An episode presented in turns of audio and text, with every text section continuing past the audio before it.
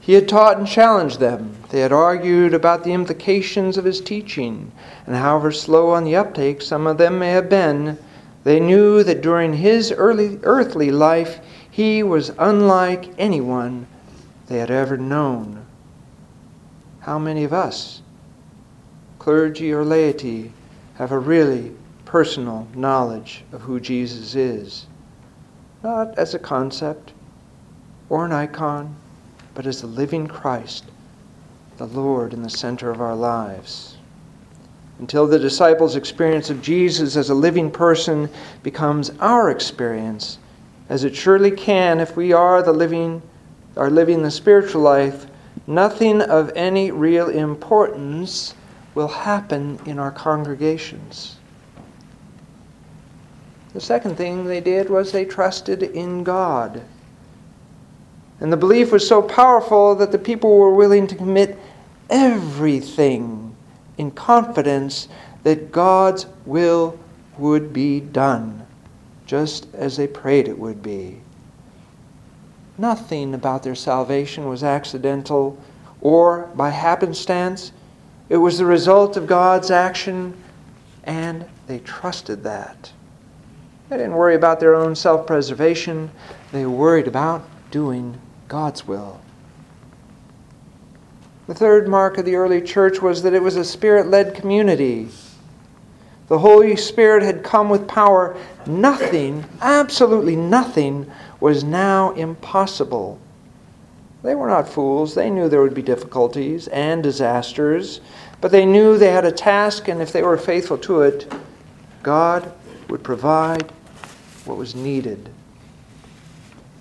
The members were constantly coming in and going out, but they came in to get renewed strength from fellowship, prayer, and the Eucharist in order to take the Word of God out to the world. The early community also had a profound sense of forgiveness, that their sins had been forgiven, that they were really free of the baggage that sin becomes. Boy, wouldn't that be something? It would put our psychologists out of business, and the pharmacies would be scared to death.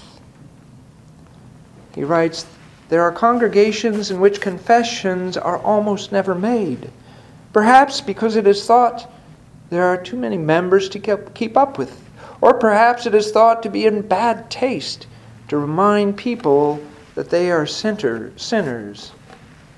The New Testament church made an impact on the world because its members lived different kinds of lives than the people around them. And the last thing they focused on was the essentials.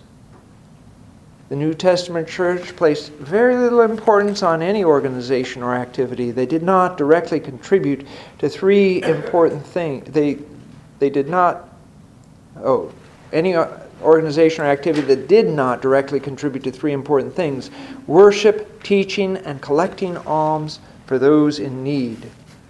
The focus was on what was essential in the life of the community.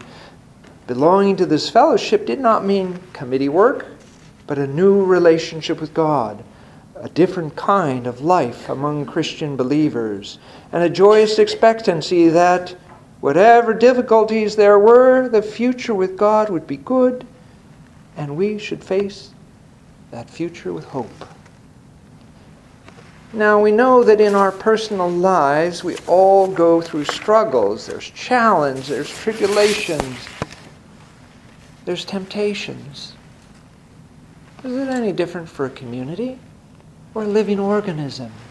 We have our ups and downs. We have our disappointments. We have our struggles. But just as for the individual, the individual doesn't give up. He turns to God, he trusts, he keeps walking forward. God tells us to do that as a community.